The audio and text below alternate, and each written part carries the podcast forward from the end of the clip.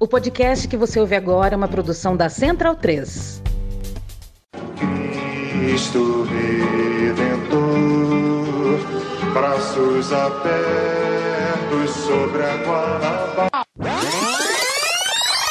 Do lado, do lado, do lado, do lado, do lado, do lado, do lado, do lado, do lado, do lado de cá. Do lado, do lado, do lado, do lado, do lado, do lado, do lado, do lado, do lado, do lado de cá. Não tem caô. Bom momento, ouvintes da Central três. Hoje é dia vinte e oito de setembro de dois mil e vinte e dois. Eu sou o Caio Bellandi, direto aqui do estúdio Minha Casa. A gente não está no estúdio de novo. E este é o podcast Lado B do Rio, especial Maratona das Eleições, chegando no seu feed. Estou é, aqui ao lado, virtualmente, né, dos panelistas Luara Ramos e Daniel Soares. O Fagner Torres hoje não pôde comparecer. É a última semana de campanha, antes do primeiro turno, das eleições gerais de dois mil e vinte e dois. A gente está fazendo uma maratona de Lado B. Todo dia tem Lado B, chuva de podcast para você. Lembrar que na segunda e na terça-feira a gente publicou dois Lado B Notícias entrevistando algumas candidaturas. No programa de quarta, né, ontem, a entrevista que foi ao ar foi com o candidato ao Senado pelo P T do Rio, André Siciliano. E agora o papo é com o deputado federal e candidato a senador pelo P S B do Rio, Alessandro Molon. Quem não chora não mama, né? A gente chorou nas redes, os eleitores do Molon, os seguidores do Molon fizeram a pressãozinha, a gente conseguiu espaço na agenda de campanha do candidato. Para completar a semana, na sexta-feira a gente tem o Lado B do Rio regular, né? Da roleta da pistolagem, tentando abordar o máximo possível sobre as eleições Brasil afora e, excepcionalmente, vagou aí também mais um, sábado, também terá um Lado B extra com um convidado bem legal. A gente vai ao que interessa.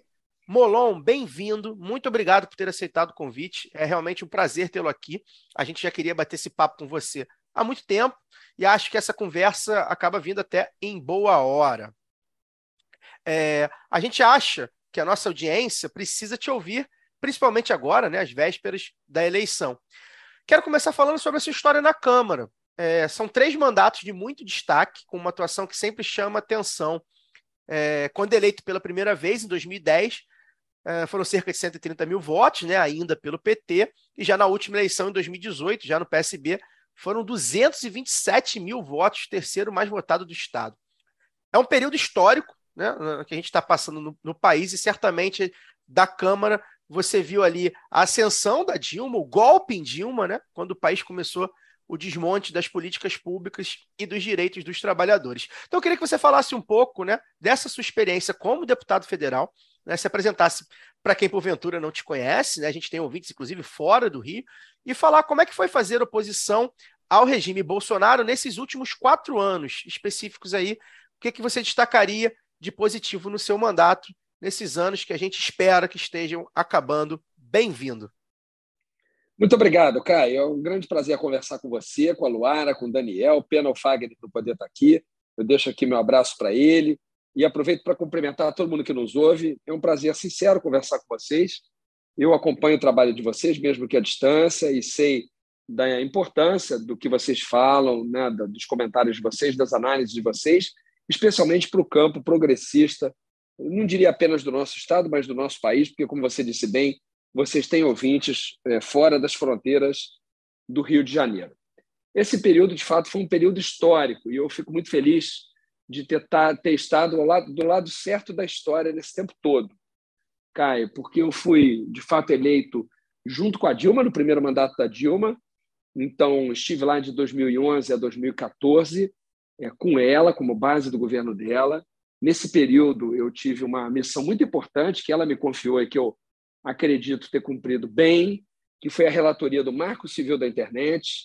Eu fui o relator desse projeto que permite que hoje a gente esteja aqui, não é, é, fazendo um podcast, né, e as pessoas ouvindo, sem que elas tenham que pagar mais por isso, porque foi isso que o Marco Civil da Internet impediu, que se cobrasse preços diferenciados de internet em função do tipo de conteúdo, do tipo de pacote de dado que se quisesse acessar. Esse não é um papo para hoje, mas acho que é uma, um momento histórico também importante do país da gente. Essa missão a Dilma me confiou e eu cumpri da melhor forma que eu pude. E hoje o Brasil tem uma lei que é referência no mundo, que é o Marco Civil da Internet. Depois eu fui reeleito, ela também, e nós fomos para o segundo mandato dela, e, de fato, eu, lamentavelmente, acompanhei, presenciei e lutei contra o golpe que a derrubou. Eu fui dos parlamentares mais atuantes contra o impeachment da Dilma. Eu não apenas votei contra, mas eu fui para a linha de frente contra, tanto na comissão em que se processou é, na Câmara o pedido de impeachment, quanto depois no plenário, na tribuna do plenário, quando eu confrontei o Eduardo Cunha, que, infelizmente, eu consegui contribuir de forma importante para que ele fosse cassado. E depois assumiu o Temer e eu fui oposição firme e dura contra o Temer durante todo o seu resto de mandato, depois da traição que ele cometeu contra a Dilma e contra o Brasil. Lutei contra a eleição de Bolsonaro e quase não fui candidato em dois mil e dezoito novamente, porque eu acreditava que depois de dois mandatos na Câmara era hora de ter uma outra experiência. No entanto, a possibilidade da vitória de Bolsonaro fez com que eu me sentisse na obrigação de ser candidato novamente a deputado federal e lutar contra um eventual governo Bolsonaro. Eu me sentia como que um soldado que, eh, diante da iminência da guerra, não podia abandonar o exército. Então, eu, eu decidi ficar na Câmara e acho que foi muito importante ter ficado. Eu fui líder da oposição em dois mil e dezenove e em dois mil e vinte e um, duas vezes líder da oposição. Nenhum deputado ocupou um cargo de tamanha relevância duas vezes nesse período, Caio, Luara e Daniel. Eu tive essa honra, eu fui escolhido por todos os partidos de oposição para essa missão e eu a cumpri da melhor forma possível. Nos últimos quatro anos, eu fui escolhido pelo Prêmio Congresso em Foco, que é o prêmio mais prestigiado é, do país, né, de reconhecimento de trabalho parlamentar. Eu fui escolhido quatro vezes o melhor deputado federal do Brasil pelos jornalistas que cobrem o Congresso, né? Nem pelo voto popular, portanto, não se trata de uma coisa de ter mais ou menos seguidor nas redes, mas pelos jornalistas de vários veículos e de várias posições ideológicas como o melhor deputado federal do Brasil. Então, tenho muito orgulho do trabalho que eu fiz e senti que eu tinha cumprido a minha missão na Câmara. Eu tinha uma reeleição garantida, ou praticamente garantida, para deputado federal, mas eu sentia que era hora de dar um novo passo. Eu sou movido por desafios e eu acho um absurdo, inaceitável, que os três senadores do Estado do Rio de Janeiro sejam bolsonaristas.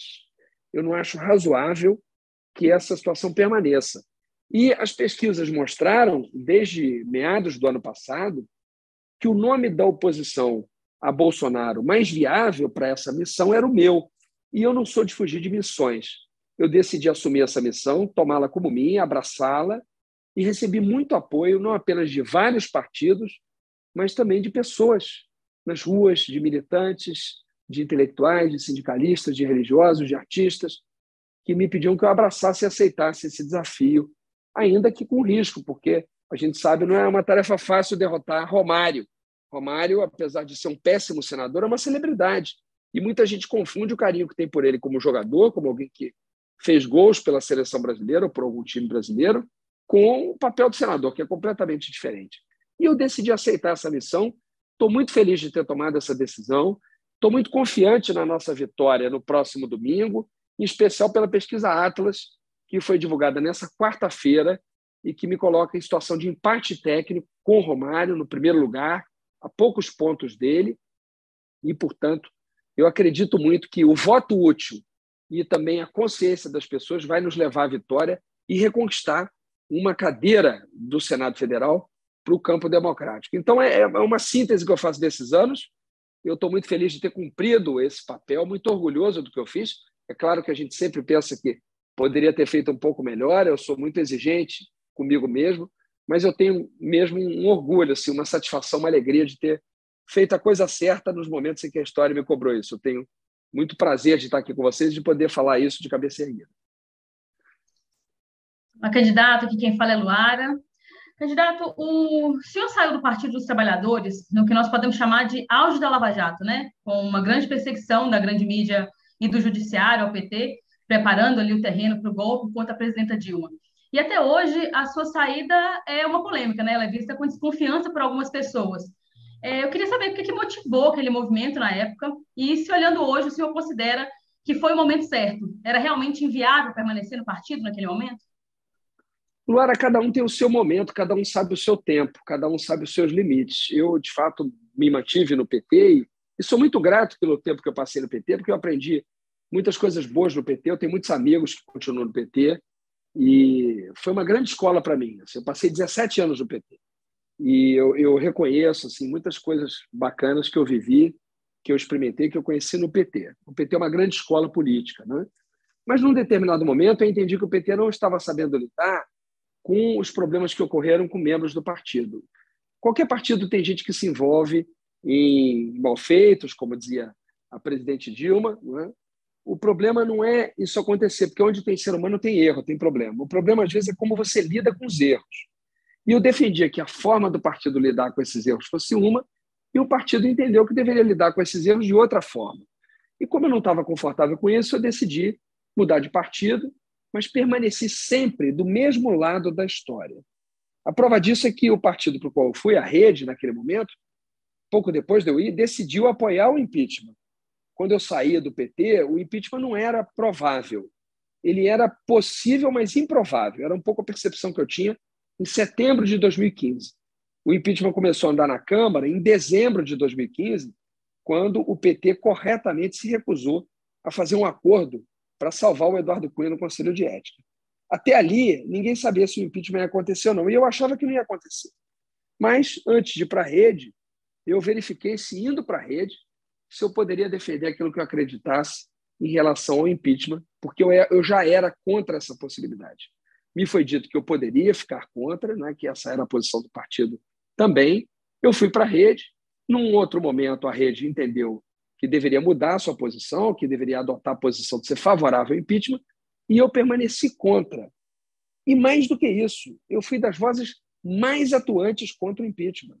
Se você pegar os meus discursos na época, tanto na comissão quanto na tribuna, ah, os, as notas taquigráficas é, do Diário Oficial da Câmara, as reportagens da época e os vídeos que vocês podem encontrar no YouTube, no Google, vão mostrar a veemência com que eu me opus ao golpe a Dilma. E fiz aquilo é, contra uma pressão enorme, porque o meu partido tinha acabado, naquele momento, decidindo apoiar, então eu acabei remando contra a maré dentro do partido em que eu estava e fiz isso convicto, porque eu, eu me movo por aquilo que eu acho que é correto, sabe, Luara? Eu não, eu não me movo por circunstâncias ou conveniências. É, eu não senhor... faço aquilo que, que, eu, que querem que eu faça. Eu faço aquilo que eu acho certo. E o que eu achava certo era lutar contra o impeachment. Fiz a coisa certa, recebi um agradecimento muito emocionado da presidenta Dilma no dia seguinte da aprovação do impeachment dela na Câmara, quando a visitei no Palácio do Planalto, e na presença de vários outros membros do P T, ela fez um agradecimento e um elogio ao meu discurso, dizendo que tinha sido um dos melhores discursos contra o impeachment, que ela queria me agradecer pessoalmente isso.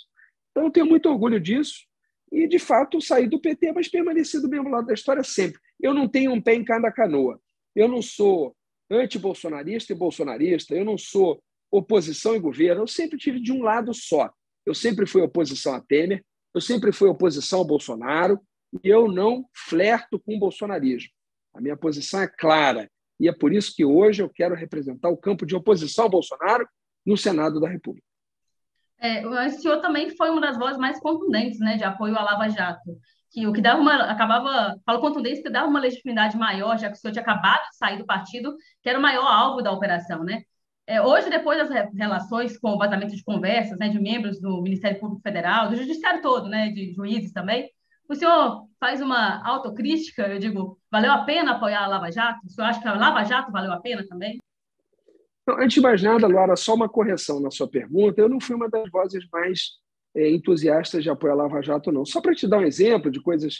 É, não, como eu falo vezes... justamente por essa legitimidade, porque o senhor tinha acabado de sair do partido, então, não, mas é, é... e de apoio, eu, assim, eu acho que isso reverberou, pelo menos no campo, campo progressista, de uma forma, olha, acho que a gente precisa olhar para esse movimento aqui da Lava Jato com mais atenção, digo nesse sentido. Veja, Luara, no dia dezessete de outubro de dois mil e dezoito, eu queria que você anotasse essa data, e quem está nos ouvindo também, já que vai ficar gravado o programa, se você fizer uma busca aí no Google, você vai achar na Folha de São Paulo uma matéria cujo título é Haddad elogia o trabalho de Sérgio Moro à frente da Lava Jato. Repare, Luara, nesse momento, em outubro de dois mil e dezoito, é, bastante tempo depois da entrevista que eu dei, é, me referindo à Lava Jato, é, o Haddad elogia o trabalho do Moro com o Lula preso. Com o Lula preso. Eu acho interessante que as pessoas que me criticam pelas frases que eu falei a respeito da Lava Jato se esqueçam seletivamente dessa entrevista do Fernando Haddad, que é o candidato do P T ao governo do Estado de São Paulo e que eu apoio. Eu torço para que ele ganhe e seja governador de São Paulo. Agora, me parece estranho, no mínimo, para dizer que essas coisas sejam esquecidas e seja lembrado só quando convém quem se referiu à Lava Jato em outros momentos, até anteriores ao Haddad, de uma forma talvez até menos elogiosa do que ele, especialmente em relação ao Sérgio Moro. Evidentemente que depois que veio à tona que a Lava Jato acabou sendo um instrumento de perseguição política de um partido e de um campo, porque não foi só o P T que acabou sendo perseguido, é claro que o P T foi o alvo principal, mas, no fundo, a perseguição era a toda a esquerda, tendo como foco principal. É claro que eu fiquei crítico, como acredito que o Haddad também hoje não repetiria o elogio que ele fez ao Sérgio Moro. Mas, muito tempo depois, olhar para trás e querer ler o passado com os olhos do presente é um erro muito comum quando a gente estuda história. Eu sou professor de história e isso se chama anacronismo, a gente tentar ler o passado com os olhos do presente. Peço licença para dar uma pausa no programa e passar os nossos recadinhos. Agora, a Orelo aceita Pix, a primeira e única plataforma que remunera os podcasters a cada play e parceira do Lado B, abriu essa nova forma de apoio rápido e fácil. Você apoia o Lado B a partir de dois reais e tem direito a conteúdo exclusivo e pode, de acordo com a faixa de apoio, participar dos sorteios de brindes. Se você já é apoiador pelo Padrim ou pelo PicPay, migre para a Orelo. Quem quiser colaborar com a gente sem aquela regularidade mensal, pode fazer o Pix para lado b do rio arroba yahoo ponto com. O sorteio para apoiadores do Lado B é um oferecimento da Camisa Crítica. Ouvinte tem dez por cento de desconto no cupom Lado B no site w w w ponto camisa crítica ponto com. E que tal ter a camiseta do Lado B? Acesse w w w ponto zeta nossa ponto com ponto b r e compre a sua. Você também tem quinze por cento de desconto nas compras em todo o site com o cupom Lado B quinze. Ouvinte Lado B tem também dez por cento de desconto com o cupom Lado B em w w w ponto veste esquerda ponto com ponto b r. Você pode aprender inglês, espanhol e francês na WeCreate, a escola de idiomas parceira do Lado B. Acesse w w w ponto we create idiomas ponto com. Siga também nossos parceiros nas redes sociais. Obrigado pela atenção e voltamos ao programa. Deputado, é... você falou no, no início, né, do, da, da sua fala sobre a... o sentimento de missão, né, de... de, de... buscar essa vaga no Senado por, por conta das pesquisas é, iniciais ao, ao Senado. Colocaram o senhor como principal nome da, da esquerda, né, que poderia concorrer com o Romário. E uma crítica que é, é muito feita na sua candidatura do tal acordo que haveria entre o P S B, Partido Socialista Brasileiro, seu partido, e o Partido dos Trabalhadores do, do Estado do Rio de Janeiro, que em torno de uma candidatura única, de uma chapa única, né, a candidatura do Marcelo Freixo, que é filiado também ao P S B, ao governo do Estado, e que isso abriria, faria com que outros partidos ocupassem as demais posições das majoritárias, né? O, a candidatura a vice-governador e ao Senado. É, ao vice vem o vereador César Maia, ex-prefeito, que é do P S D B, não é de nenhum dos dois partidos, e tivemos aí a polêmica no, no início do, do período eleitoral, É, o P T alegando que teria direito à vaga ao, ao Senado por esse acordo, e a gente, pelo menos é, eu não ouvi, muita, muitas pessoas do campo progressista não ouviram a sua versão sobre essa, essa questão do acordo. Eu queria ouvir aqui a sua versão. Muito obrigado, Daniel, pela pergunta, e, e é interessante que você começou a sua pergunta é, corretamente falando do tal do acordo. Repare, esse acordo é, de fato, o tal do acordo, aquele que nunca existiu, aquele que nunca houve. Porque, se houvesse, era preciso dizer quem fez o acordo. Quem são as pessoas do P S B que sentaram com, as, com quais pessoas do P T para fazer esse acordo? Eu nunca ouvi uma informação sobre onde esse acordo foi feito, quem fez esse acordo, o que é que foi combinado, Em que dia, em que hora, em que local ele aconteceu, envolvendo quem? Isso nunca se diz. O que se diz é que teria havido um acordo, teria havido um tal do acordo. O que eu posso assegurar é que eu nunca fiz, nunca participei, nunca autorizei, como presidente estadual do P S B, qualquer acordo que passasse por ceder a vaga do Senado para o P T nessas eleições. E eu perguntei ao presidente nacional do P S B, o meu presidente, Carlos Siqueira, se por acaso ele tinha feito algum acordo nesse sentido. E ele me assegurou, e eu confio plenamente na palavra dele, que ele jamais fez esse acordo com a direção nacional do P T. Então, o que eu posso lhe assegurar é que, da parte do P S B, esse acordo nunca existiu com o P T. Agora, se alguém diz assim, não, mas é que, na verdade, o correto, o certo, tem que ser. Aí eu lhe pergunto, por que é que no Piauí o P T pode ter o candidato a governador e a senador? Os dois são do P T, nessa eleição. Por que é que em Minas Gerais o P T apoia o governador e o senador do P S D de dado, partido que não apoia o presidente Lula nacionalmente, e aqui no Rio os candidatos a governador e a senador, se são os mais competitivos, não podem ser do P S B? Qual é a razão para dizer que isso não é aceitável? O P T, nas eleições de dois mil e quatorze, as últimas em que é, houve apenas a disputa de uma vaga no Senado, né, porque o Senado, ora são duas vagas que estão em disputa, ora uma, essas eleições de dois mil e quatorze, em sete estados, sete, o P T lançou o governador e o senador na mesma chapa. Sete estados. Então, se fosse imoral, inaceitável, absurdo ter o governador e o senador da mesma chapa, por que que o P T pode fazer isso em sete estados em dois mil e quatorze?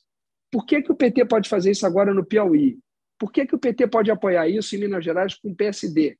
E isso não pode acontecer no Rio? Por que que não pode acontecer no Rio?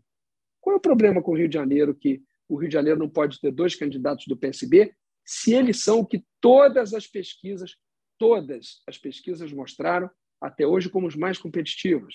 Será que essa eleição não é uma eleição diferente das outras? Será que essa eleição não é uma daquelas em que a gente tem que fazer tudo para derrotar o bolsonarismo? Foi isso que orientou as minhas decisões. A própria decisão de disputar o Senado foi com essa intenção, foi com essa preocupação. A gente tem que dar o máximo para enterrar o bolsonarismo, porque isso é um mal, é um perigo para o Brasil. Não é brincadeira, eles não brincam. Você veja que o Bolsonaro, no domingo, fez uma live pedindo voto útil no Romário, com medo de eu ser eleito. Se você pegar a live do Bolsonaro no domingo, ele diz isso. O candidato lá, apoiado pelo PSOL, está crescendo muito e, se a gente se dividir, ele pode acabar ganhando. Quer dizer, o bolsonarismo não está brincando com essa eleição.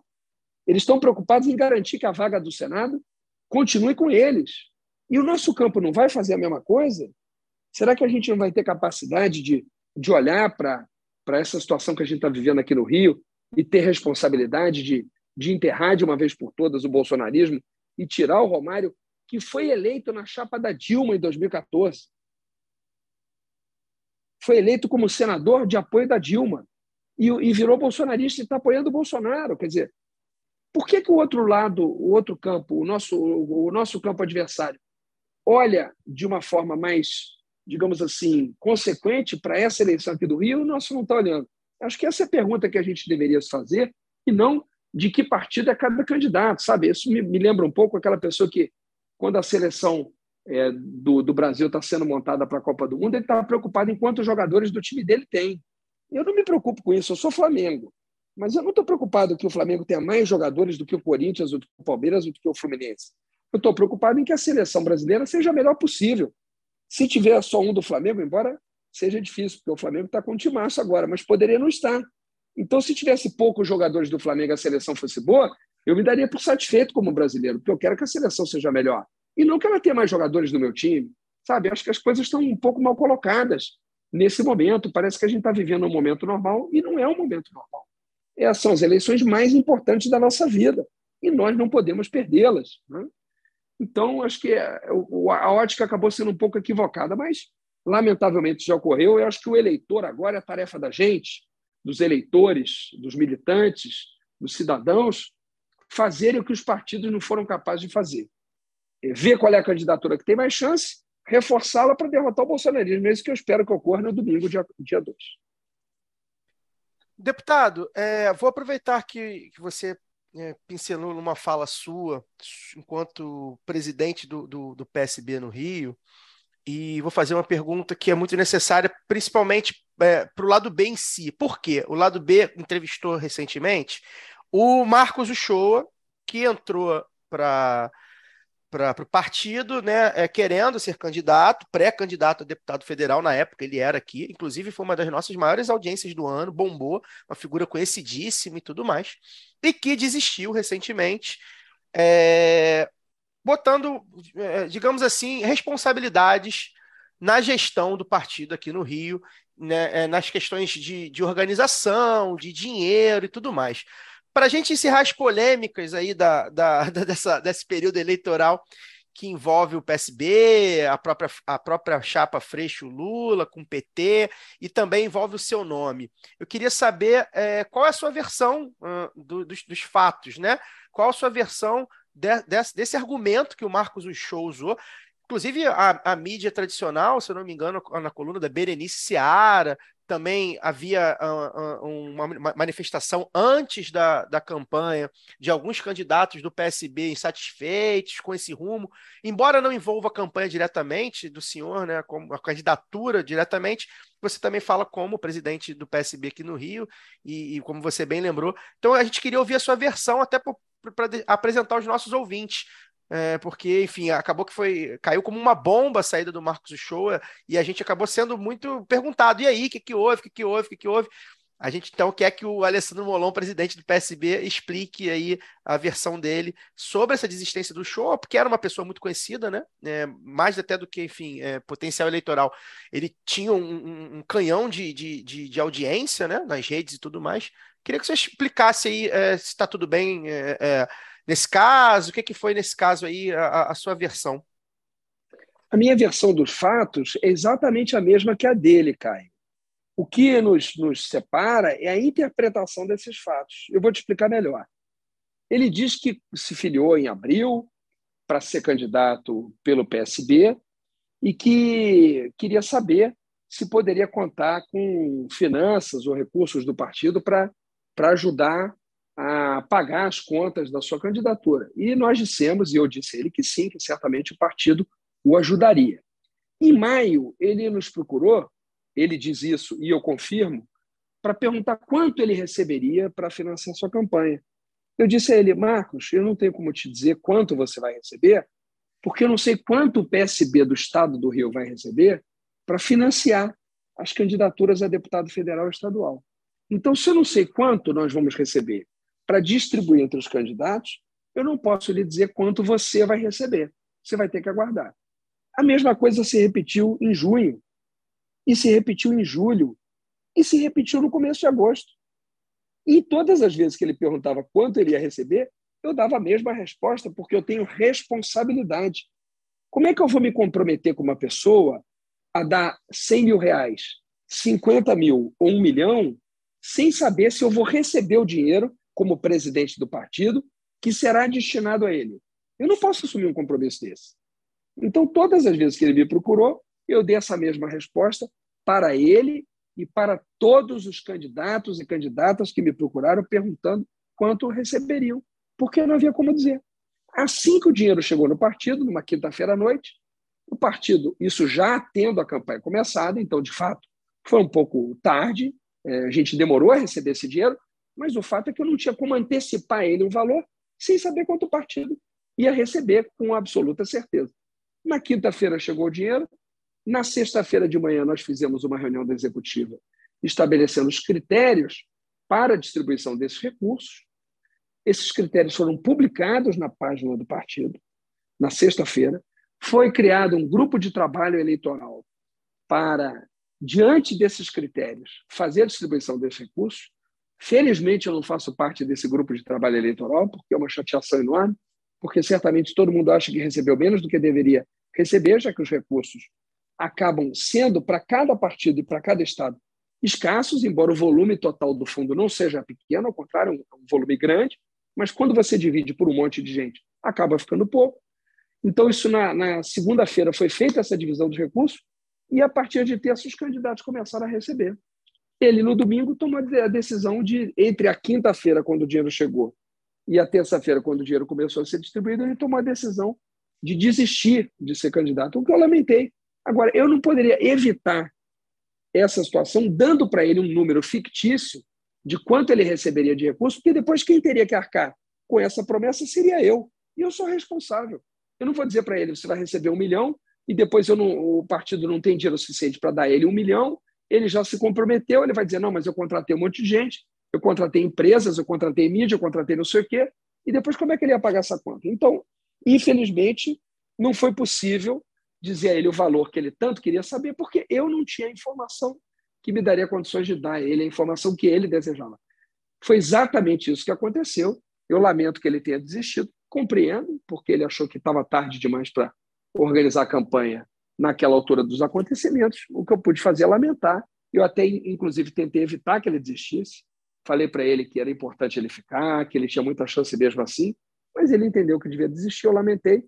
Foi isso que aconteceu, apenas isso que aconteceu.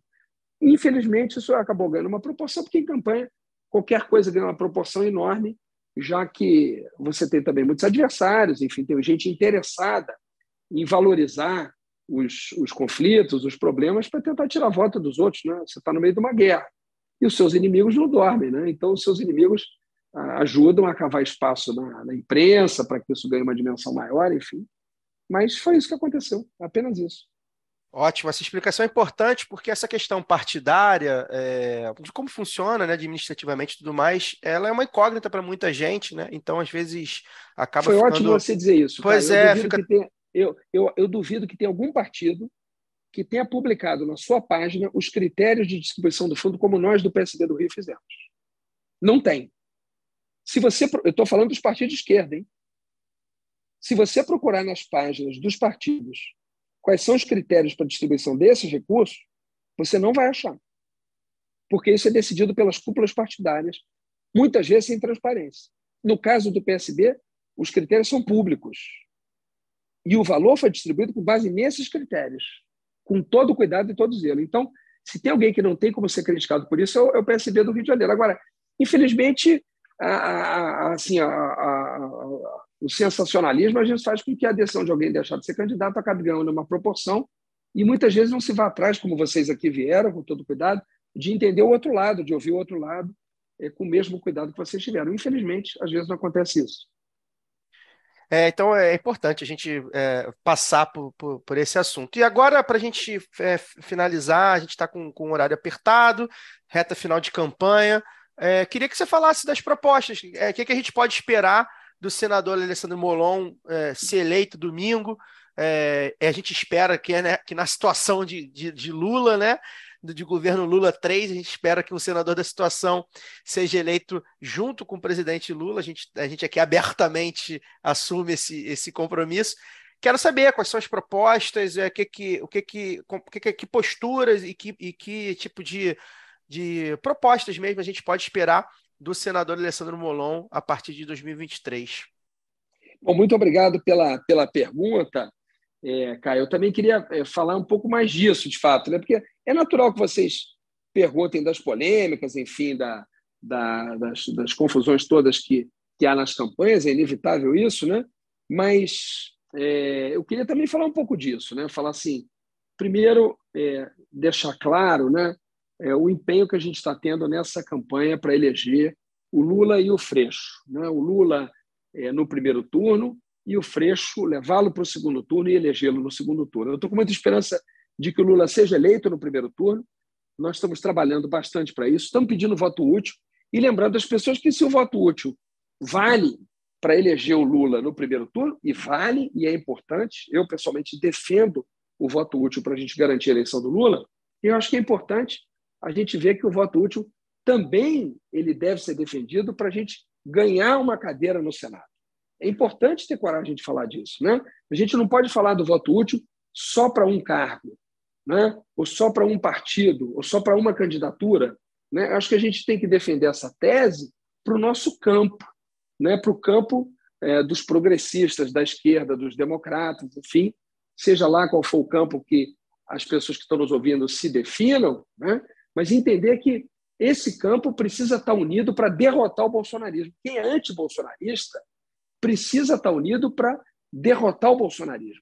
E, por isso, o voto útil é muito importante. Eu espero que ele ocorra para garantir a vitória do Lula no primeiro turno. A gente precisa se livrar já de Bolsonaro, evitar dar ele a chance de, de tentar um golpe de Estado, como a gente sabe que ele quer.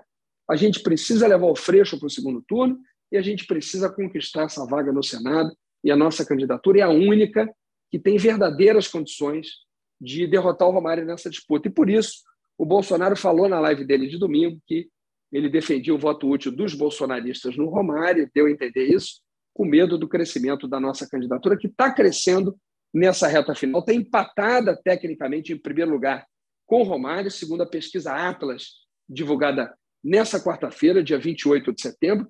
Lembrando que a Atlas é a empresa que mais acertou os resultados eleitorais das eleições municipais passadas, de dois mil e vinte. Então, esse é um primeiro ponto que eu queria dizer. Segundo ponto, eu digo isso também no sentido de lembrar que eu quero estar no Senado para ajudar o Lula a reconstruir o Brasil. Eu estou com o Lula, o meu partido está com o Lula, o Alckmin é vice do Lula pelo meu partido, e eu quero estar no Senado para ajudar o Lula a reconstruir o Brasil. Isso passa por enfrentar graves problemas do Congresso, como, por exemplo, o orçamento secreto. O Lula vai precisar de um senador lá no, no Senado que tenha moral para atacar o orçamento secreto. Isso significa um senador que tenha autoridade, que, quando suba a tribuna, o Senado pare para ouvir. E eu, modéstia à parte, nesses doze anos, conquistei o respeito mesmo daqueles que não concordam comigo, sabe, Caio? Isso é uma coisa muito importante no parlamento. É importante no parlamento a gente ser ouvido também por quem não concorda com a gente, porque é exatamente isso que dá a gente a capacidade de diálogo, de articulação. Diálogo e articulação não significa fazer pontes com, com quem quer destruir a democracia brasileira. Eu não, não construo pontes com os inimigos da democracia. Os inimigos da democracia devem responder pelos seus crimes perante a justiça. Não há diálogo para mim com, com, com um bandido, com um criminoso. Isso, isso, isso é intolerável. Isso, isso, isso não é política. Política é você construir pontes com quem pensa diferente. E, para isso, você precisa ser respeitado e ouvido por quem pensa diferente de você. Isso eu consegui construir no parlamento nesses doze anos de Câmara dos Deputados e também na Alerj, nos oito anos que passei por lá. Tenho vinte anos de vida pública, vinte anos de uma vida pública limpa, respeitada, honesta, transparente, e que faz com que os, os meus adversários, mesmo aqueles que não concordam comigo, consigam me ouvir, parem para me ouvir, e acho que o Lula vai precisar muito disso lá. O orçamento secreto é um problema grave é, do Senado e também da Câmara, e ele, se ele não for enfrentado, ele vai colocar em risco a governabilidade do Lula. Porque quem controla o orçamento é quem governa. E, hoje em dia, quem controla o orçamento é o Arthur Lira na Câmara e o Rodrigo Pacheco no Senado. E isso precisa acabar. E alguém, para dizer isso, precisa ser alguém que jamais recebeu recurso de orçamento secreto. Precisa ser alguém que sempre recusou participar dessa prática ou de qualquer outra prática parecida com essa. E isso eu posso erguer a cabeça para falar que eu nunca participei desse tipo de esquema na Câmara ou na Alerj. Então, isso é importante, porque o Lula vai precisar de gente assim. Gente que tenha condições de ir para o ataque, gente que não tenha o rabo preso, que não tenha medo de dizer o que precisa ser dito. O Lula vai precisar de gente assim lá. E o Rio de Janeiro vai precisar também de um senador que saiba defender o Rio de Janeiro, que lute pelo Rio de Janeiro, como eu lutei, por exemplo, quando tentaram tirar os royalties do petróleo do Rio. Foi meu o mandado de segurança que impediu que o veto dos royalties fosse derrubado. Vocês... Não sei se vocês se lembram, já tem algum tempo, não sei se já tavam, vocês são mais jovens, não sei se já estavam ligados na política nessa época, mas quando tentaram tirar os royalties do Rio, eu entrei com um mandado de segurança que fez com que o veto não fosse votado durante três ou quatro meses. O ano virou e não houve votação dos, do veto dos royalties de petróleo por causa desse meu mandado de segurança. Então, acho que esse é um outro ponto importante, a gente ter é, gente que tenha capacidade de defender o Rio de Janeiro, que tenha... É, força para isso, que tenha autoridade para isso, que saiba fazer isso e que seja bom parlamentar. Eu me orgulho muito de ser parlamentar e eu sei o que faz um parlamentar. Parlamentar não reforma a praça, parlamentar não pinta meio fio, Parlamentar faz lei. Parlamentar discute, debate, argumenta. Ser um parlamentar de opinião, que tem opinião, é muito importante no parlamento. E isso significa também ter capacidade de articular. Quando o Marco Civil da Internet foi aprovado, eu mencionei isso no começo da minha entrevista, ele foi aprovado por unanimidade no Senado Federal. O Senado aprovou o Marco Civil do jeito que eu o aprovei na Câmara. E quem foi articular a aprovação dele no Senado fui eu, como deputado. Não teve um voto contrário. E isso foi a minha capacidade de articulação com o apoio da presidenta Dilma, que foi muito importante também. Ela também foi muito firme, me ajudou e me apoiou muito. Mas eu fui lá no Senado articular essa aprovação. E o, a oposição, na época, não queria aprovar, porque era um projeto do Poder Executivo. O autor é o Poder Executivo, era a presidenta Dilma, foi ela que mandou para a Câmara dos Deputados o projeto de lei do Marco Civil da Internet. E eu consegui aprová-la por unanimidade no Senado. Essa lei tem vai, oito anos, agora fez oito anos, estamos em dois mil e vinte e dois, é dois mil e quatorze. Ela não foi alterada em nenhum artigo até hoje, nenhum parágrafo, nenhum inciso. Continua exatamente com a mesma redação do jeito que eu aprovei. Então, eu tenho muito orgulho de ser parlamentar, gosto do que eu faço, acredito no que eu faço e quero levar essas bandeiras para lá. Primeiro, vou defender a educação, sou professor. Eu acredito que é a educação que constrói um outro caminho para o país da gente através de oportunidades iguais para as nossas crianças e adolescentes. A igualdade de oportunidades é a mais básica de todas as igualdades. É uma igualdade liberal. Ela não é nenhuma igualdade socialista. Ela é até abaixo, é menos até do que a igualdade que o socialismo defende. Ela é a base, digamos assim, do liberalismo. E nem isso a gente tem no Brasil. A gente está muito distante disso no país ainda. Então, caminhar para isso é um primeiro passo para construir um país um pouco menos desigual. A desigualdade do Brasil e do Rio de Janeiro, para mim, são os maiores problemas que a gente enfrenta. Então, eu vou lutar pela educação, eu vou lutar pela educação de tempo integral para garantir recursos e também para fazer com que municípios e estados, especialmente o estado do Rio de Janeiro, que é o meu estado, consiga avançar nessa direção e ter recursos para que isso aconteça. Eu vou levar também uma proposta de transição da economia do carbono para uma economia verde, uma proposta que eu formulei com economistas da Alerj ao longo de dois anos, o chamado Green New Deal para o Brasil, uma transição da economia do carbono para a economia verde, como vários países do mundo e da América Latina estão discutindo. Isso significa descarbonizar a economia, evitar que o Brasil continue emitindo duas gigatoneladas de gás carbônico equivalente por ano, o que coloca em risco o futuro do planeta. Esse é um outro ponto que eu quero levar, um programa, um projeto. Eu entreguei para o presidente Lula isso quando ele fez a reunião dele com os ambientalistas, e com todos os números que nós calculamos, os nove milhões e meio de empregos que serão gerados se esse plano for adotado, e também com a redução das nossas emissões de duas gigatoneladas para uma gigatonelada.